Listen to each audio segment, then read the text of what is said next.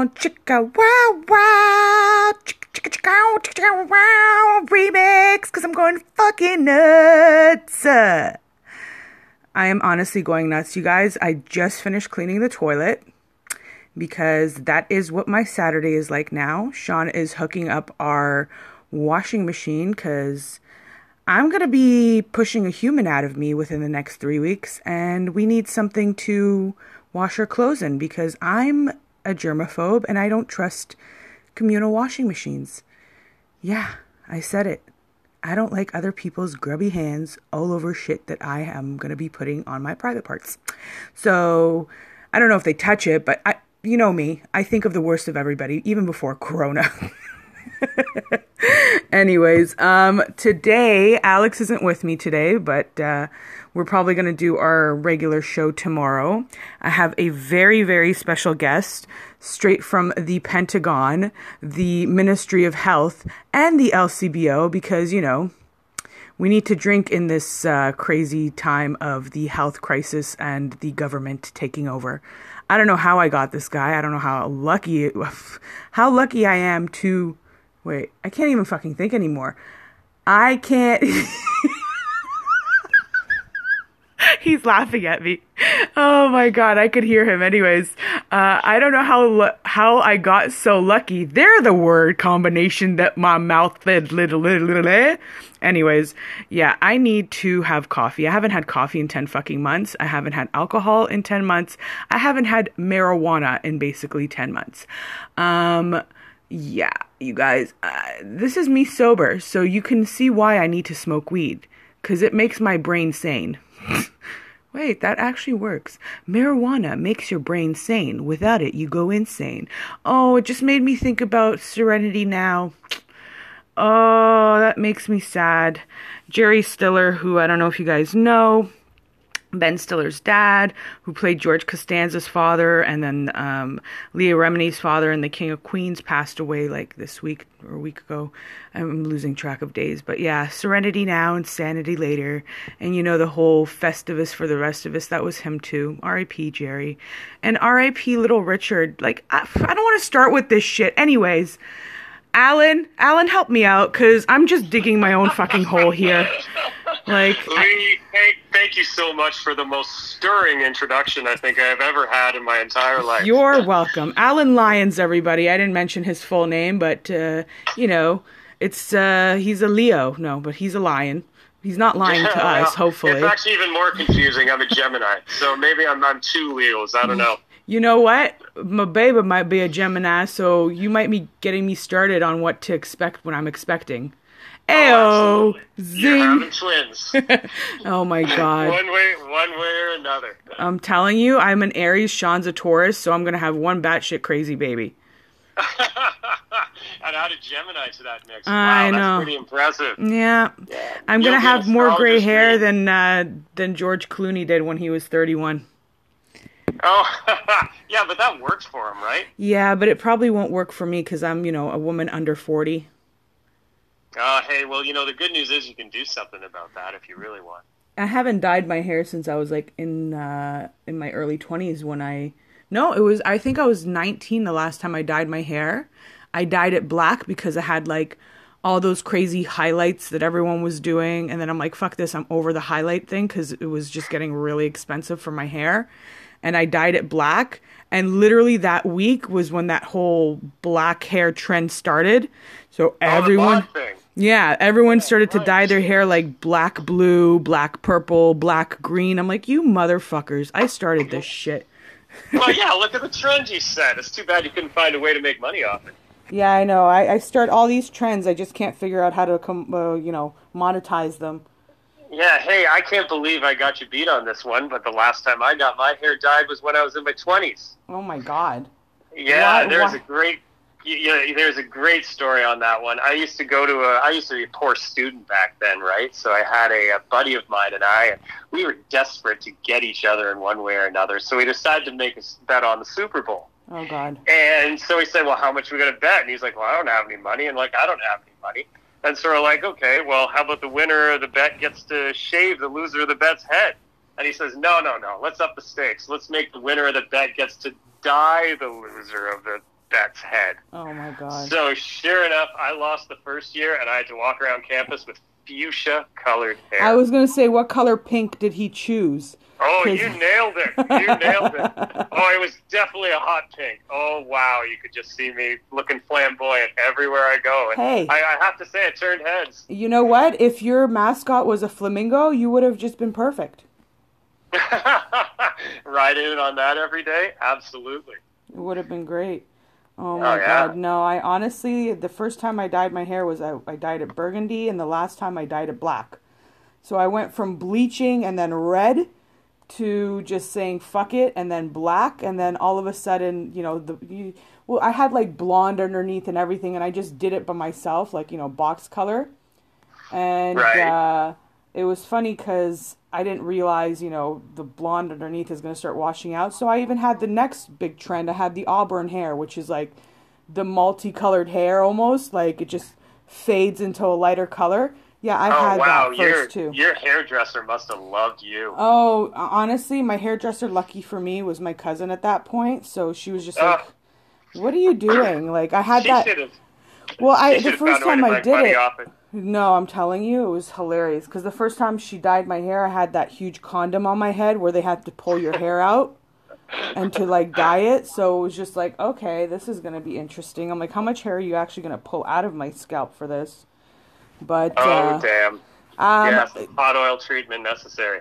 Oh no, I'm telling you, like no more, no more hair stuff for for a while. Let's hope I don't have to dye my hair for a minute. I have okay, my grays. We'll natural. Well, no, I, I'm telling you, I have my grays, but I sharpie them. That's my secret. I sharpie my grays. Yeah, I kind of have a bald spot, and I spray paint it.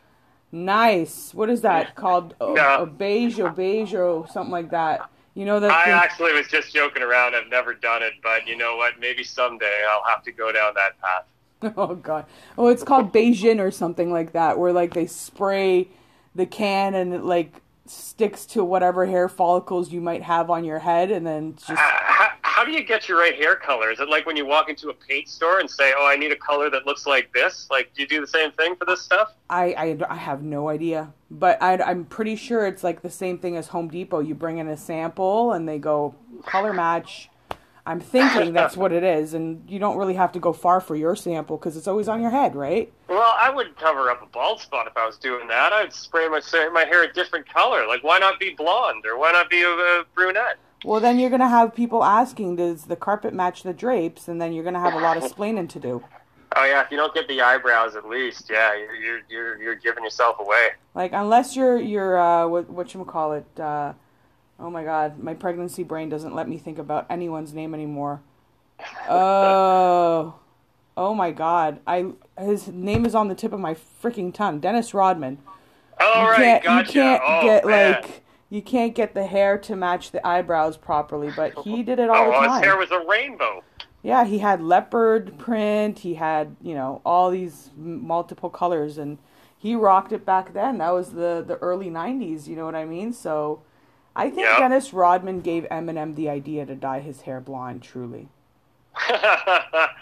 yeah, you know, I could see that happening because I think he would have been rising up the ranks, and uh, you know, uh, uh, on in Detroit just around the same time Rodman was, right? Exactly, because Rodman played for the Pistons in the beginning. In case people didn't know, uh, and if you mm-hmm. didn't know, you should watch The Last Dance on Netflix. Oh my God, I literally cry every single episode because it's like um, what you would call it? Jordan got drafted the the year I was born, like basically the month I was born.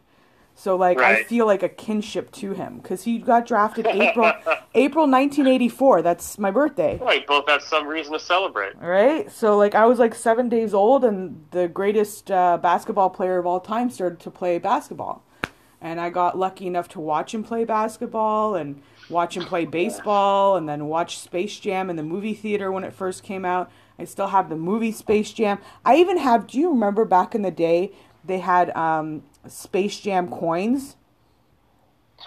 Were they like the McDonald's thing or yeah, something? Yeah. I still yeah. have my Space Jam coin. They're gonna stop you when the bad guys come in. I'm telling you, like it's just I I, I feel a kinship to this man, and and Sean does too, because Sean was like a really really um, great athlete back in his day. Like he played baseball as well. He played hockey. He would have basically gone pro if like he would have raised his voice a little sooner. But I'm kind of hey, well, happy. Maybe, maybe going to give birth to a, a basketball star then. You never know. I used to play basketball. I used to play volleyball too, right? And uh, you never know because both of us are tall and our, our our fathers are tall. So, and she's pretty. She's pretty big already. She's basically six and a half pounds at this point. Oh wow! And Yeah. she only has a few more weeks to go. Yeah, no, I'm due on the Good 8th luck of to June. Mom. Thanks, my vagina. My poor vagina. I'm gonna tell them to put an extra stitch in there. But anyways, yeah, you might need a little damage control when it's all done. I told Sean. Sean's like, so you're telling me we're not gonna be able to have sex for six weeks after? I'm like, well, if we're lucky, it might happen sooner. But that's what they say. It's about six weeks. Like, Oh, my no. mouth isn't giving birth, so we're good there. Oh my Yeah, god. I, I don't think too much sex happens right after birth anyway. No. It's just you got a lot of other things to worry about. Yep, unfortunately. Unfortunately, right? No. Yeah. But uh, I, as I was saying, I'm like, we could talk about my punani all day and the many colors of the rainbow of hair that we both had. But I want to get into your uh, your work at the freaking Pentagon, dude. What did you see? What do you know? Tell us, tell us, tell us before the government cuts us off again. all right, well, I better spit this out really quick. But uh, Yeah, I hey, could already hear the helicopters flying over your house as soon as they said, "Tell us, Pentagon." It's like, Yeah. warning, Will Robinson, warning, danger. Yeah. Well, you know what? I had a career in IT, uh, and during that career in IT, most of the time there's not too many exciting stories. But this was actually a good one because it was right after my divorce, and I was switching from being a contractual person to a full-time employee, and I landed like, like a full-time uh, employee a job at some company. And I just asked them in the interview, hey, you know, who are your clients? And they kind of gave like that information will be revealed on a need to know basis kind of reply to oh it. So shit, it's above I'm your like, pay grade. "Uh, all right, sure, why not? So anyway, what year so- was this? Oh, this is. I think I'm talking about about 2015 now. Oh wow. So yeah, so it's it's not too long ago, but uh, so anyway, So this was during the work- Obama era. That's right. This was during the Obama era and Obamacare and all the other wonderful things that came out of it. God, I miss that guy.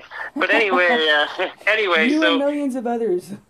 yeah, yeah, no kidding. That's right. Anyway, so I show up on the first day and they tell me they're like, "Well, your our clients are the U.S. Reserve Forces and the U.S. National Guard." And I'm like, why is a company in Toronto working for these people kind of thing? But it was actually pretty rewarding work because we actually partnered with another company in Alaska. And together we were making like a whole bunch of cool software that did a whole bunch of event planning so that, you know, kids could get together with their parents before they get shipped overseas Aw. and other applications that were trying to track post traumatic stress disorder and things like that. So it was really good work. And I was on the front lines. I was actually talking to the client. So whenever I had to go to a business trip and I had to go actually talk to the client, I would actually be sitting right in the middle of either the National Guard headquarters in Washington or the Pentagon to actually meet the clients. Jeez. So it was it was I know that sounds really exciting, but you know what? There are some dragging points to it too. The security in the Pentagon is even worse than the security at the airport. And if you can imagine going through all those metal detectors and everything once to get on your flight and doing it again the same day when before you arrive for your meeting, it, it's just a bit of a grind. Now, what if you were to have like a Prince Albert or like a nipple ring or something like that? Like, You your- know- the alarm would go off every single time, would it not? No, I uh, think pretty much. You'd have to just say, look, I need a severe pat down here. I'm not going to make it through that metal detector no matter how hard I try. oh my god! So they would actually have to get you guys to like strip down and show the uh, the thing every single time you would go through it. No, but they like to affectionately call it the severe pat down kind of thing. And then, or if you didn't, you'd have to, you know, if you didn't get the severe pat down, you'd better hope you don't have any of those objects and you go right through the, the, the metal detector, right? Oh my goodness. Yeah. So the interesting part about all of this is when you're actually in the Pentagon and you're in the National Guard headquarters. First off, I have a beard, right? It's a little beard, mustache kind of thing. And the only people that have beards in the army are those special forces. You know, the ones that they would drop right in the middle of Afghanistan, Hoo-ah! so they could they could fit in with the locals, right? So anyway, so everyone would give me like a second look, like who is that guy with a beard, looking at me as some sort of you know stand up royalty kind of thing. But the other thing, even walking around the hallways is pretty surreal too, because you can't walk around that place unless you have an escort if you're a visitor. You know, you have a special badge that covers it out. So, of course, the clients that we were meeting, like me being a guy, I would meet a women client. So this was all great, except what happens when you need to go to the washroom? Oh, shit. You got to have a woman escort you to the washroom, and then what are you going to do? Ask her to come in with you? That's a little So, creepy. That'll yeah. get you kicked out of the Pentagon. they really didn't think this through kind of thing. So of course, you know, you'd have to go into the washroom and if you passed anyone when you go to the washroom, you just sort of cover up your visitor's badge and make that kind of coughing thing just to try to so no one pokes you out. So and it's kind of interesting and everything in that building is labeled too. It's got like a you know a reference to the floor, to the ring, to the uh, ring number, to everything. So even if you're taking a piss, you're looking at this one three one one dash five number kind of thing, Yeah, and you see skull? it everywhere you go. So instead of like, you know, call Becky for a good time, you're looking at random numbers like you're in prison? I think even the glory hole had a number above it. you know, just to make sure it's really efficient to meet people. So, but you know, the other thing too, the Pentagon, you know, it seems really like a bright, vibrant white building. But when you get into it, you know, you walk around the outer ring where the windows are, and everything looks just exactly like that cheery, bright, flags everywhere. Thank you to all the NATO countries. But the moment you actually go into your meeting room, you work deeper and deeper and deeper into those rings, and it just becomes like a labyrinth. Like there's no windows anymore, right? Huh. So everything's dark and everything's seriously old. There's like hundred year old tables and stuff like that everywhere. So it gets to be like a real surreal experience. And your cell phones don't work there and everything. So it's almost like you're walking back in time. Weird. Yeah, yeah. Like, so, do, do people have like flip phones in there or are they using like Androids? Oh, you know what? Like no one's even using a phone because the deeper you get into that building, the less cell phone coverage you have, right? So there's literally like landlines that you have to use in order to get a hold of someone within the building. Pretty much, yeah, yeah. You pick up the phone, you dial an extension, and there you go, kind of thing. The only time you see the uh, cell phones is when you see the people in that inner courtyard there, because it was kind of interesting. They used to put false information out that all the top generals used to eat in the middle of the courtyard. So all hmm. the Russians would plan on, or their their enemies would plan on dropping right in the courtyard, but it was actually the opposite. All the generals were eating in like the generals' res- restaurants that was on the outer end of the Pentagon. So you hmm. know, you, you just pick up on these little stories when you go in there every time, and it's just this unique place that you just don't forget. That's pretty crazy. Like you physically went into the like that to me is insane that you are actually physically inside the Pentagon. Now here's my question. You know the area where uh, the airplane flew into? Yes, Uh, yeah, that area, that ring, yep, it- like is it completely constructed now? Is it does it look Yeah, like yeah. the yeah. rest of the place? How did they manage to like kind of and how many people like how many people actually died? Because from what I remember, no no one even like got hurt, and that place is always packed, is it not? Well, yes, yes, and yes. I mean, I think most of the injuries, thank God, were the people actually on the plane Yeah, themselves, more so than people in the buildings. But yeah, it, it, the Pentagon got hit right on one of its rings. And it has been constructed back, and it honestly looks so much like the rest of the structure now. The only way you could even tell that was the part that got hit was because it had, uh, you know, a memorial sign on it commemorating all the people that gave their lives and stuff there. So the coloring is all the same and everything co- coincidentally, yeah. which is to me it's kind of odd considering the Pentagon is so old. Like think about it this way. Let's say I paint my wall uh, today and then 10 days later 10 day 10 years later I repaint the same wall with the same paint color. Wouldn't the paint look newer compared to the wall that's essentially been there for 10 years? You know what I mean? Yeah, yeah, but I think you know you'd really have to stare at it for a long time to be able to. Pick I would be staring. I would probably smoke enough weed to just stand there and look at it and go, "Do you see the color variance, you guys? Because I see the color variance, or I don't see the color variance, depending on how conspiracy theorist driven I was." Remind me never to show you the paint job I did at my place. oh, depend. What, what were you trying to hide behind said paint job?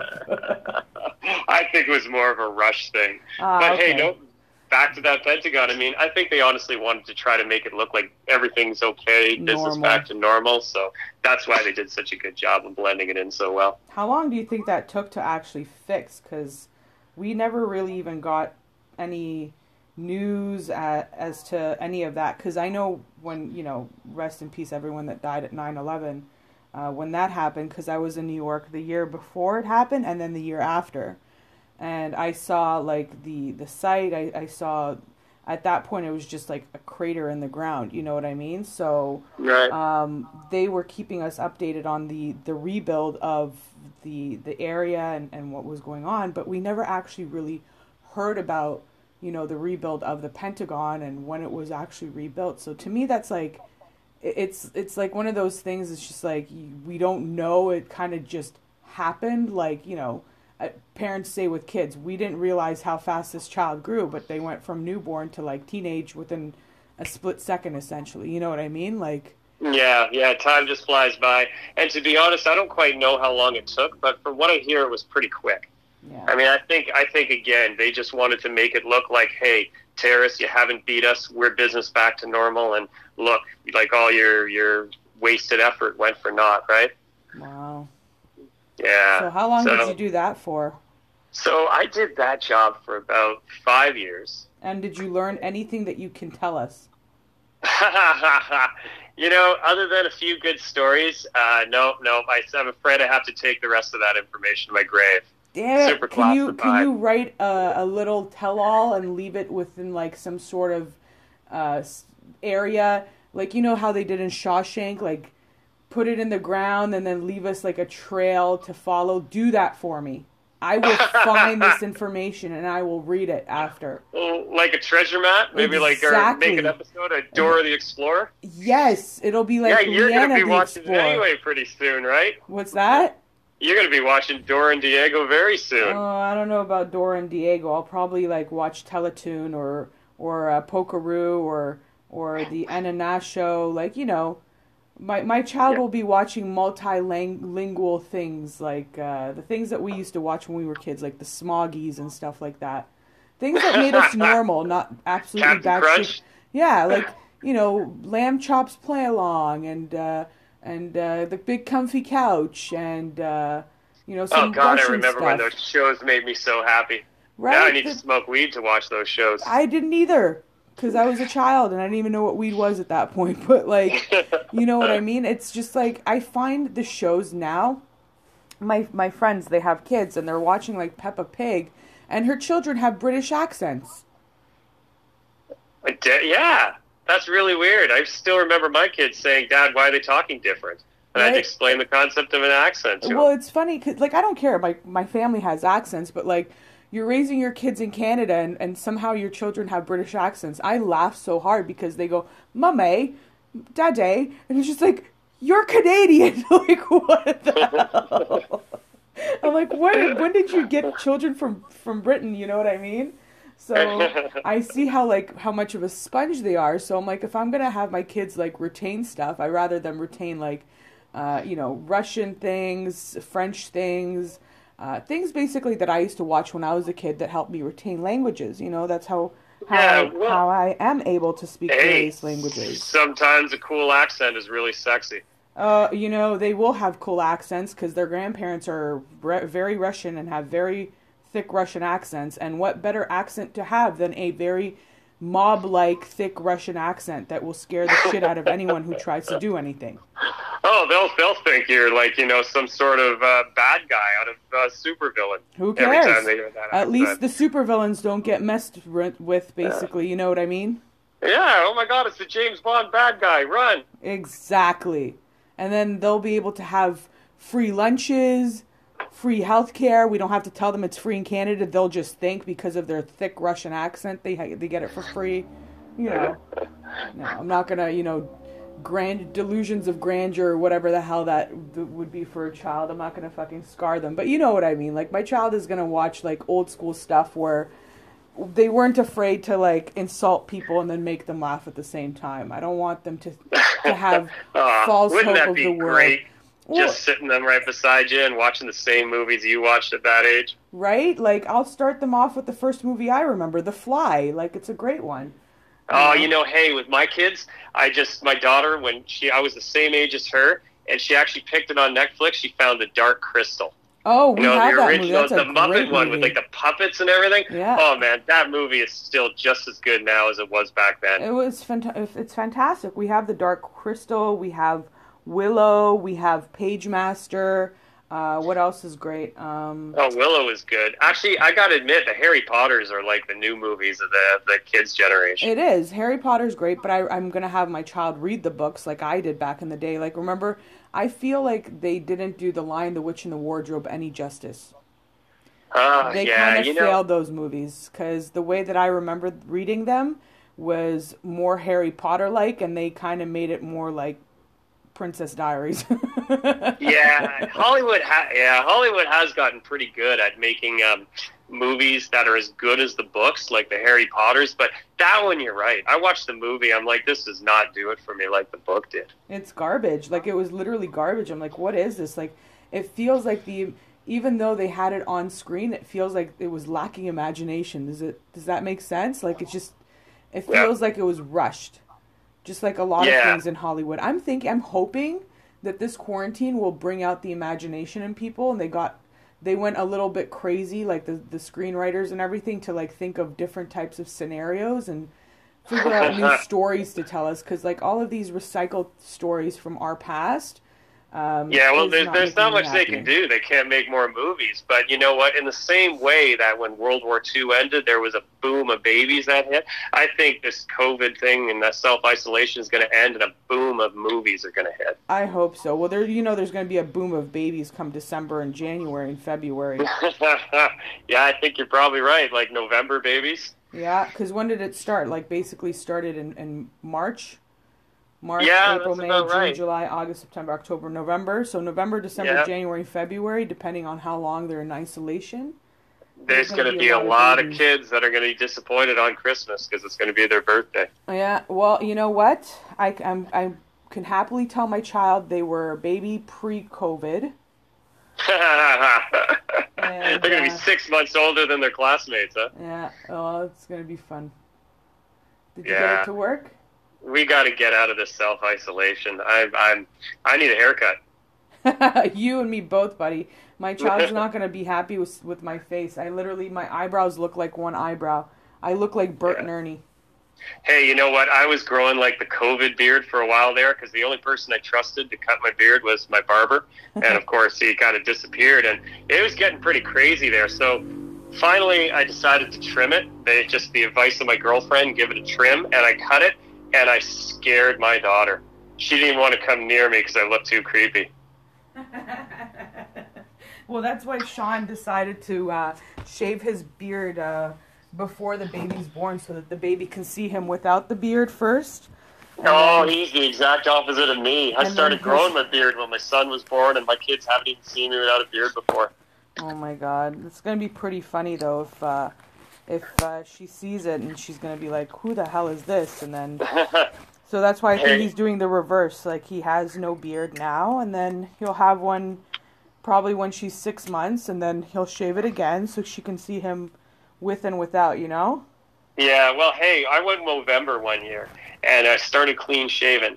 And so I had to shave off a beard and be clean shaven for a bit, and then start growing a mustache back the moment I shaved off, everyone looked at me and just said, "You're growing that back, right?" like, I guess I am now. oh my god. That would be so, hilarious. Not much choice. I don't know. It's like uh, I don't think women, women don't really like the beards, do they? I like his. I like his beard yeah? a lot. Yeah, it grew on me. I like him like with the uh, with the stubble, with the six o'clock shadow or the whatever clock shadow it is. I yeah. quite enjoy it. You know, when he doesn't but you know, have it, I the love. long beard or you like the short beard? I like the short beard. I don't. I'm not a big fan of the long beard, like the Slipknot beard. I'm. I'm not a big fan of that. Something If I can can, braid it yeah, long. if I can braid your beard, you've gone a little too far. I tell him if it's like my my pubic area. If you can braid my pubic area, I've gone a little too far. so we had that compromise. Fair enough. Hey, whatever Oh works. Gosh, that's hilarious. Uh, what what was I gonna say? So after you left the Pentagon, where did you go? So then all of a sudden I took uh, I came I was still in Canada but I had uh, I took some government jobs there. So when I say government I mean I was working for the Ministry of Finance and I'm going to stop there because I cannot make the job sound any more exciting than that. But uh, then I, you dealt with our money and you you uh, figured out where it's actually going. So tell us, sir. Tell us, good sir, where our money is actually going. I choose not to comment on that one. Because uh, they sure don't tell me. but uh, then I just transitioned on to working at the LCBO for a good 17 months there. And uh, I know it's uh, the LCBO hasn't been doing much, but I kind of jumped in right at the right time because we, our team, was the project that I don't know if you heard about this, started doing delivery of alcohol. Yeah, because you Uh, guys took away the uh, one eight hundred dial a bottle people's jobs. You figured out that they're doing something right, and you're like, oh, maybe I can do the same thing.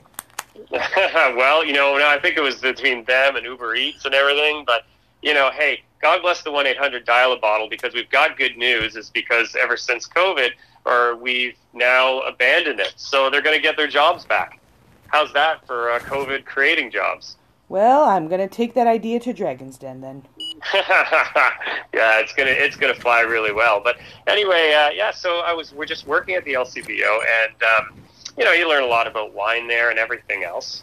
And uh, yeah, there's not really much more I can say. I wasn't serving the, the alcohol or anything. I was going to the headquarters, and I was just doing IT work for them. Hmm.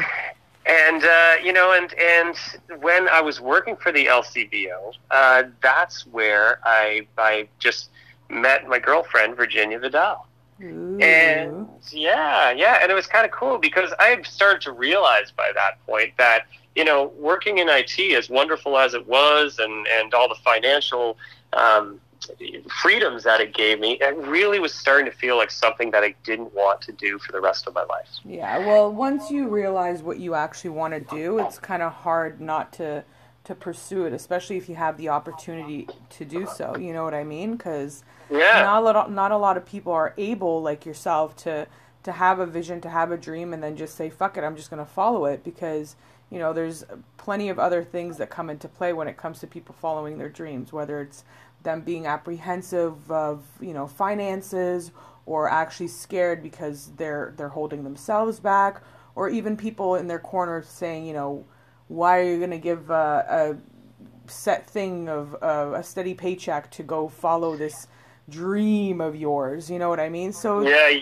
you do you have to kind of like block out all those naysayers and like the haters and kind of say fuck you guys. I believe in myself and i'm going to do something that i've always wanted to do Yeah, and you know what? It's also stepping all all of that sounds to me like just stepping out of your comfort zone. mm-hmm You know, comfort, as wonderful as it is, and as wonderful as the advertisements make it out to be, over the long term ends up suffocating you, in my opinion. oh You know, it keeps keeps you from trying to push yourself further. It keeps you trying to take a chance, and you know, after a while, it becomes kind of boring, so to speak. And you know, I think that's what was kind of summarizing what I, feelings I was going through at that point. You know, I just and when I finally realized what it was, it was kind of I've spent my whole career trying to fulfill someone else's dream. I really never took a chance and pursued my own dream.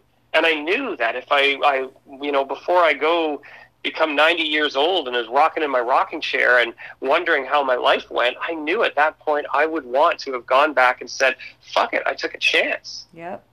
you know, I want to, I, I want to, you know, go ahead and I want to try something new. And you know, that's when I met Virginia as well, and she changed my life. I mean, changed she was, mine too.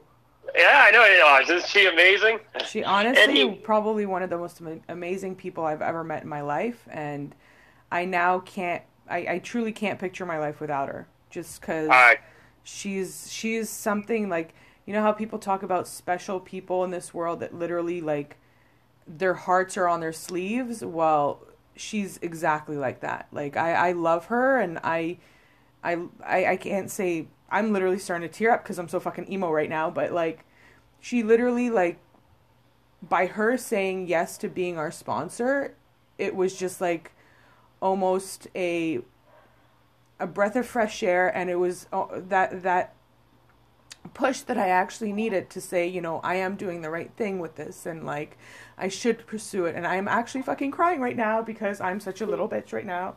Oh, like, Lee, that's beautiful. And you know what? I couldn't have said it better myself. You know, I, I, I couldn't say as I, I, I, I could I, I couldn't say it as well as you could. I mean, Virginia is just absolutely amazing, and she changed my life forever when she agreed to be my girlfriend. And I still remember the wonderful, amazing feeling that came over me that day, and how I've just been carrying that for the last nine months.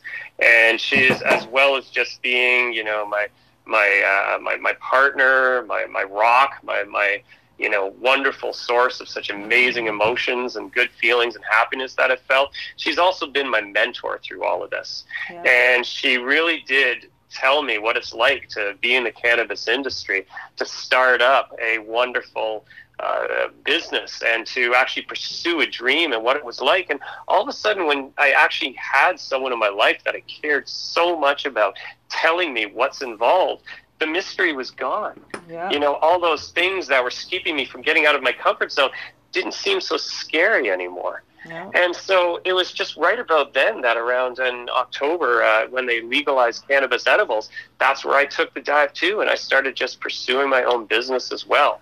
So tell and, us about uh, your new business and uh, what it entails, and and uh, tell us tell everybody how you're now my new sponsor. No, hey, hey, with pleasure, Lee. I look forward to working with you. hey, uh, so, hey, the business is uh, producing is called Ruhe Juice, and I'll get into all the details about how I came up with that name later. But what's coming out for this summer, 2020, is going to be our first product, a passion fruit with mango, THC, and CBD infused mm. juice. You know, you're bringing me a case of that here, and I'm gonna literally like and you're coming over and we're going to talk about this as I take a sip, take a toke, and we're going to be eating a whole whack of stuff while we're doing it. Oh hell yeah! Bring it on! Can't find a better way to do summer. Nope. But uh, you know, it's it's all good, and you know what? I think you're, we're going to appreciate the wait because hey, it's made from all natural organic ingredients, so you don't have to feel guilty, and has lower sugar than the uh, most juices out there. Which is and amazing. That's, which is what I wanted to be because I just knew that hey, there might going to be a lot of cannabis drinks coming out, uh, but why not make one or at least start with one that could also be healthy too? Well, that's and what, that's what a, the, the main point is nowadays. Like you have a lot of people like with on the kombucha train and like those mm-hmm. like uh, was it the celery drinks that everyone does in the morning where you can literally jump on that too. Just be like yeah you can we'll make a cbd infused celery drink that you'll you can drink first thing in the morning. You know what i mean? Zing yeah. i just gave you an idea. You're welcome. Um, you're the best lee. But uh, i'm just thinking like you literally came at the best time where everyone's trying to and especially after this quarantine you know everyone's going to try to stay healthier because everyone that i know has gained at least 15 pounds sitting at home eating because the only workout oh, they're the getting is from the fridge to the couch to the fridge to the couch and to a yeah, Zoom meeting that's like painless. treadmill just waiting in their basement for a pandemic to hit, right? Right, and then they realize they didn't buy the right battery for the treadmill, and they have to go to like the states and get it. And right now the borders are closed because you know they don't want uh, the Canadians don't want the American germs back in here. Yeah, yeah, and you know what? It's not just those borders too. I mean, it's it's international borders. It's all those spots people went on vacation. It's all those people with homes in Florida. Like that's all locked down for them too. Which is pretty crazy because they're still having to pay for those homes and they can't even go there. Yeah, and they're watching it devalue too. I'm sure as well because I don't think it's going to be uh, doing great things to the real estate market. I am so happy about that. I'm not going to lie because I might actually be able to afford a home soon. Hey, congratulations! Thank you. There's the bright Well- side to this quarantine. The housing market's going to drop significantly in Toronto, and people like myself are actually going to be able to buy a house. Yay, way to go! There's always a good side to every story, isn't there? I, f- I try to find the bright side in this chaotic time that we're in. Yay, the eternal optimist. This world needs more people like you. I know, but right now I'm only optimistic because I have no other place to go but up. Because if I if I let if I let my pessimism control me, then uh, then we're really going to be hitting a dark time, and nobody wants that. Yeah, that's right. You got to keep making people smile. you have a purpose of uh, of that. I know, right? My purpose is to make you laugh, even when you think I'm a batshit crazy or absolutely silly for shit. You know? ah, that's that's always like I said. Everyone needs people like that in their life. So hey, I promised you the story about how I came up with the name. So Yeah. of the product. So anyway, you know when we were getting when I was starting off, like right as you said, new industry, exciting to be in. Everyone's making mistakes. Everyone's learning from them. Right time to be there. I wanted to be part of this, and the only trouble is, is that I had to come up with a name. And talking to the trademark lawyer was just like the worst, the first roadblock. I shouldn't say the worst. He was actually a really great lawyer, but he was, um, he just was giving me bad news all the time. Hey, what about this name? No, taken. What about this one? Taken. This one taken. And it was actually the first piece of stressor that I had in this whole journey so far. Yeah, you know, made me realize it's not going to be an easy climb up that hill. And so Virginia and I went on just a wonderful vacation to Cancun together. I remember And that. yeah, oh, that was such a wonderful time. And she had her birthday down there, and we were just sitting there at a pagoda on a beach. And the only sound that there was was just the crashing of the waves and uh, the breeze, the ocean breeze. And I know it's it sounds noisy, but to me that sounds like a calm quietness. Yeah, to me You it know, is just- a calm quietness. The best sound in the world is water hitting some rocks or even like the ocean sounds. Like that's why they even with sound machines, that's one of the best noises that they have and most often use is uh, the ocean noise. Yeah, it's like a calm, quiet peacefulness. Yeah. And I took that feeling, and that's what inspired me at the time. So I looked up just some words, and I found a word in German, Ruhe. It's actually pronounced Ruhe, but Ruhe, uh, let's just say R U H E, uh, is directly translated means a quiet, peaceful calm. Hmm. And so, anyway, so I just reflected everything I had in that moment. I'm like, that's it, Ruhe, Ruhe juice. And so that's how I came up with the name, Ruhe Juice. And I took that back, and sure enough, it wasn't patented, it wasn't trademarked, it was it was all free and ready to go. So once I came up with the name, that was where all the fun began. You know, then you do all the branding, you get the swag going, you get the website and everything, and uh, yeah, and that's honestly where we are today. We're just about to submit our product to Health Canada for the 60-day approval. Uh, deal with a few production issues, and then we'll be hitting the shelves on in summer. That's amazing. I cannot wait for you guys to do the release party. I am there, baby or no baby, I will be there. Oh, that's awesome! Yeah, for sure. And you know what? We might even broadcast live from there if you allow it. Hey, a lot of good things coming this summer. Then. I'm telling you, this summer I think is going to be one of the best summers ever just because we've had it so rough and people Yeah. are just so cautious now that uh, there's no. The only place to go is up at this point. You know what I mean? Like, Yeah, 2020 has been a drag so far. It really you talk about the forest fires and the, the war threats and the pa- can, pandemic, like, oh my God, it's got to get better from here. Oh my god, I'm telling you, it's just it, it's it's been pretty crazy this year. You can't I think I, I read somewhere it's like whoever's playing Jumanji, can you stop now, please? One of the best things I read this year. I'm like, this is pretty freaking funny. Uh, hey, you know, and, and maybe it's fateful. Like, you know, your baby's going to come into the year right at the time when it's going to flip over and just become fun again.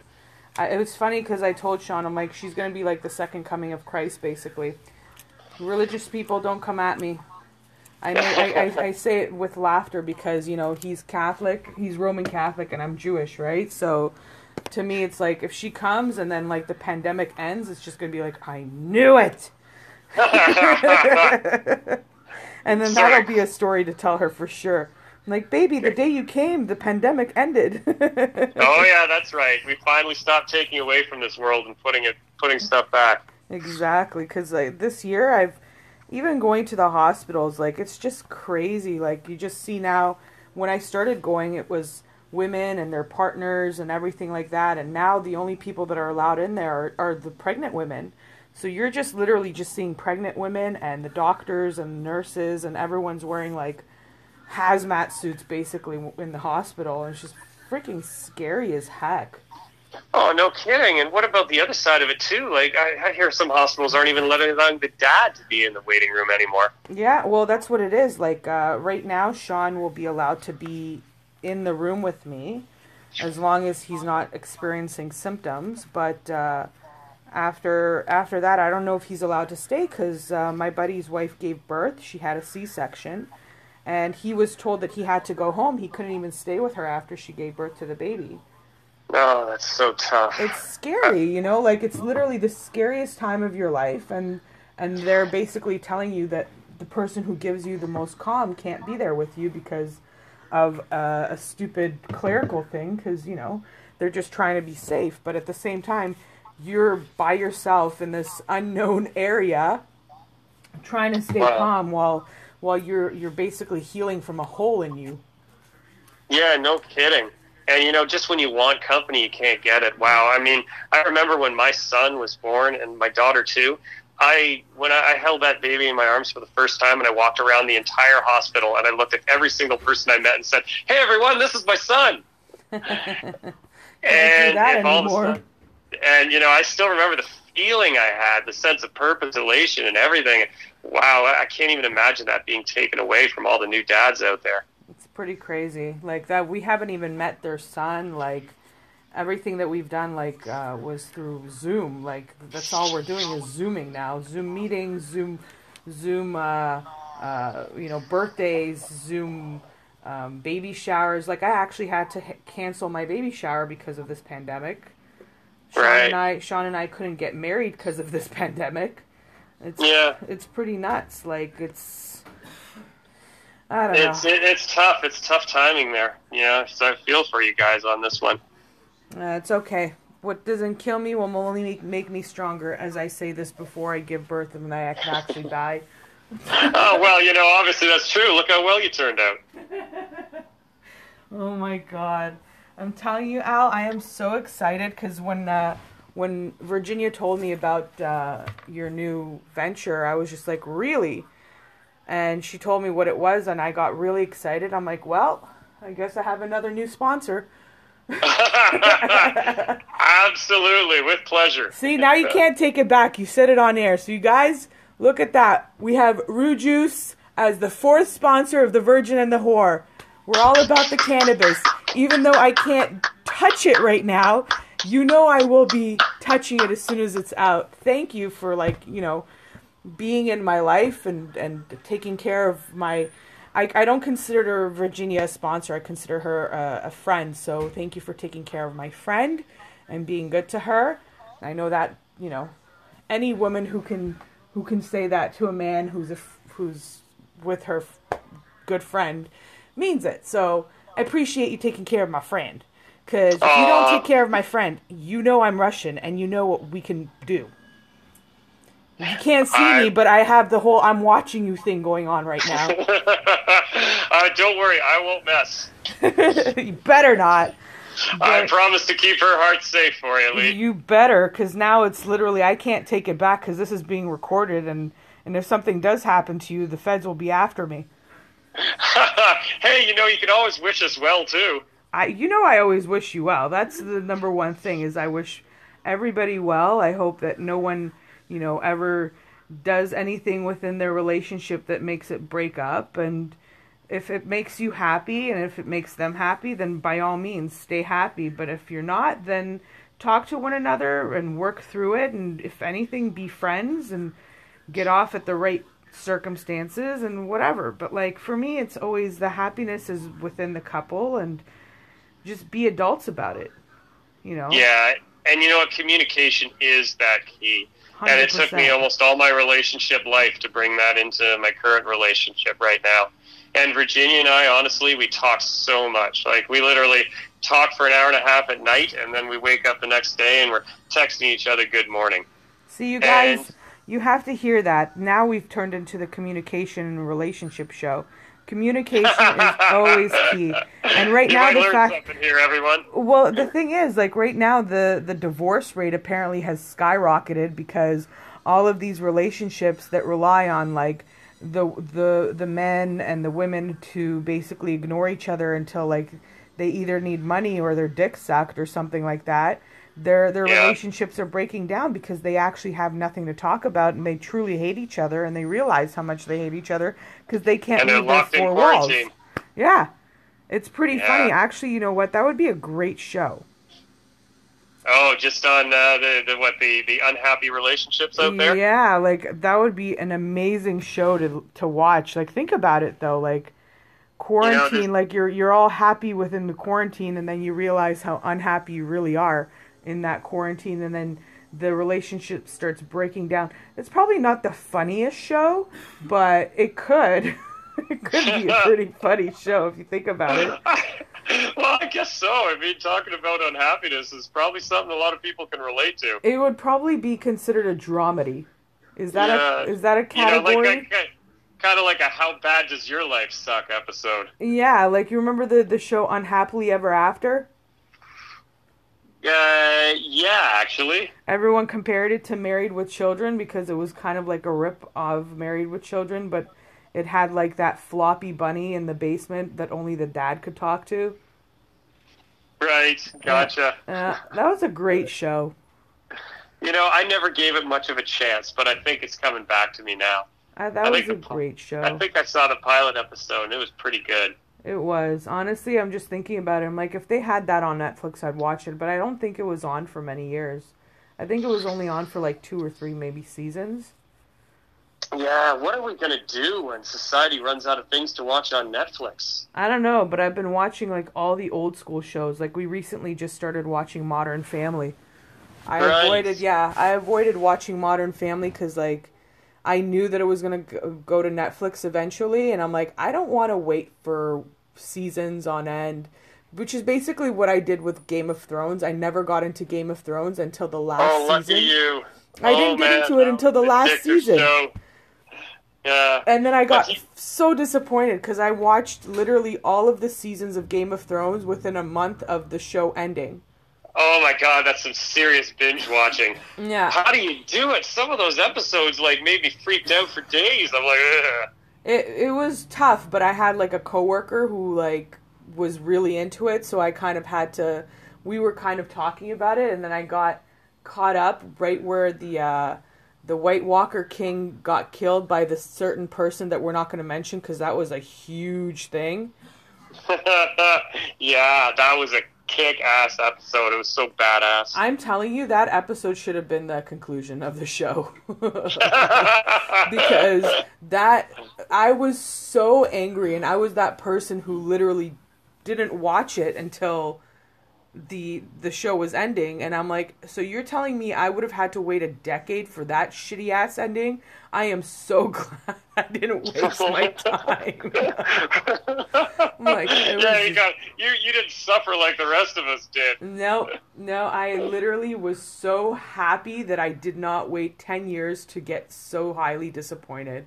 And there were people that were in pools to try to see who would win, and oh man, they must have gotten kicked in the ass twice. Oh, oh I, I felt very sorry for them. I still feel sorry for them because they were in actual pools, but. oh my god, Alan, I'm telling it's it's 53 after, so we literally have like 7 minutes left of this podcast, believe it or not. Oh damn. Wow, time flies. Yeah, time flies. That's why we usually do like 2 3 hours sometimes, but now when it's over the phone, it's just like, oh, I really wish I could have the person here and we can talk and like interact, but me and you have always been okay over the phone, so I'm like, yeah, this should be easy peasy. Hey, that's great. Well, we know we'll have to do it again sometime, then we can pass a joint. Um, you know, we're definitely gonna have to do it again.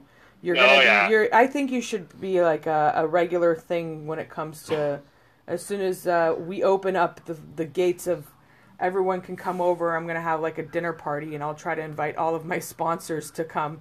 yeah, well, at least bring your own product. We'll have a kick-ass party. I'm telling you, we have uh, Virginia's tea. We have your juice. I have my marijuana sponsor, so they'll bring some edibles. They'll bring some pot. and I think uh, we better bring some snacks too. Like I chips. will definitely make snacks. I remembered now that Virginia is a vegetarian, so I will make some vegetarian snacks.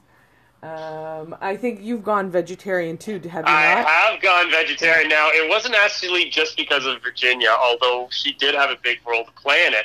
I was a meat eater, like serious carnivore. I used to cook the most kick-ass ribs on the barbecue and everything. And then all of a sudden, we sat down and Virginia and I watched the show Game Changers, Netflix documentary, all about these professional athletes who are vegetarian. And in it, they actually decided, like, you know, uh, um, take your take a week give yourself a week and just go vegetarian for a week. Yeah. And then they started measuring these athletes from different perspectives. Their running, their ability, even the number of erections they had at night. Ooh. All of that stuff went up. And they started going to vegetarian. So anyway, I went to vegetarian. I gave it the one week challenge. And I still remember just, you know, just putting all the meat in the freezer and moving all the fresh veggies in and just just you know like learning how to cook some vegetarian dishes because damn you got to put a lot more work into cooking vegetarian dishes oh yeah but you know i went there in a week and honestly i never felt better never well, felt better you, so you know I, what the promise of better boners will always start the men off happily I've been, yeah, yeah, I, I, I, well, that's happening too. So there you go. That's always a good start. So if you oh, tell oh, a man, yeah. you know, this will guarantee needs Viagra? better Save your money in the long run. Right? Isn't that prescribed here for free though? Not for free. That shit's like ten dollars a pill. What? That's like more than ecstasy was. Yeah, tell me about it. Like you could probably have other things that could get you going for less money. Yeah, ecstasy. Yeah, and you get to go to the rave too. Exactly, but you know what? I don't know how E is like nowadays. I know the E of like a, almost a decade ago, probably more than a decade. I'm 36 now, right? So the last time I party partied was when I was 25. So right. Oh, little... it's still just as intense as it ever was. Really? Oh yeah, yeah. We had a few months. I had a few months back there, and yeah, it's it's it's still the good time it always was. All right, but I don't know. Like I miss. For me, my my ecstasy went hand in hand with the place called the Guvernment. Oh right, yeah, yeah, I remember that it's place. like it was. It's more of like a calming place for me. So I don't know if my ecstasy experience will be the same or not. Rebel's uh, pretty good for that too. Yeah, but Rebel is the docks, right? It's just like it's a little oh, different. Yeah. It's, it's, called Rebel now, but it'll always be the docks to me. Yeah, to me too. Can you tell I'm like totally aging myself? It's the docks yeah. yeah, they're not fooling anyone. No, no, that's no, why I have uh, Caesar coming down every so often. He's uh, actually one of um, my fill-in co-hosts that likes to come in, and uh, we usually talk about our days clubbing and everything. So yeah, now it's a little different because you can go. Yeah, the only thing that's changed now is you can go outside and smoke a joint, not just smoke a cigarette, right? Well, we always used to smoke joints. That's the, that's the best part about the Guvernment. If you made friends with the uh, the security guards, they let you basically do anything. And then it was great. Like Caesar even agreed with me. Anytime we would smoke a joint on the floor, the DJs would see you smoking a joint, and as soon as you would exhale, they would turn the smoke machines on just to cover it up. I guess you guys are all strategically placed. We were. We were literally right in front of the DJ booth, and he knew what we were doing. And most of the DJs actually recognized us because we were, when certain DJs came to the city, we would always be there. And uh, so they, they, you know, they took care of us because they, they knew we were taking care of them and we were there for the music. Like a lot of the times, it wasn't even the drugs that kept us there; it was it was the music, right? So. Yeah. Oh well. Oh yeah. Well, when the music, when you get into the music, nothing's better than you know being at like the club and everything with your friends. You know, I just rediscovered the whole club scene once I started dating again. You know, before it seemed, you know, I, I did it in my university days, and then I had kids, and I kind of got out of it. But then all of a sudden, you know, I found myself divorced, and going to a club felt like a job. You know, if you were going there to find your happily ever after, you had to work for it, right? Yeah, especially you know, nowadays, the... you never know who's going to be there.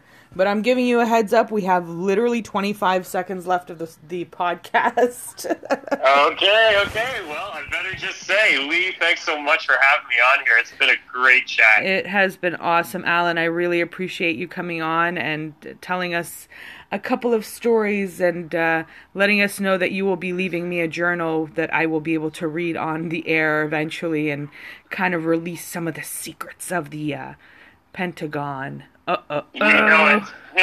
you know it. Map will to be delivered. And thank you for becoming our new sponsor. That's pretty dope. Uh, can't really, like, I truly can't say thank you enough. And we love you guys. Thanks for listening. And don't eat too much. Bye.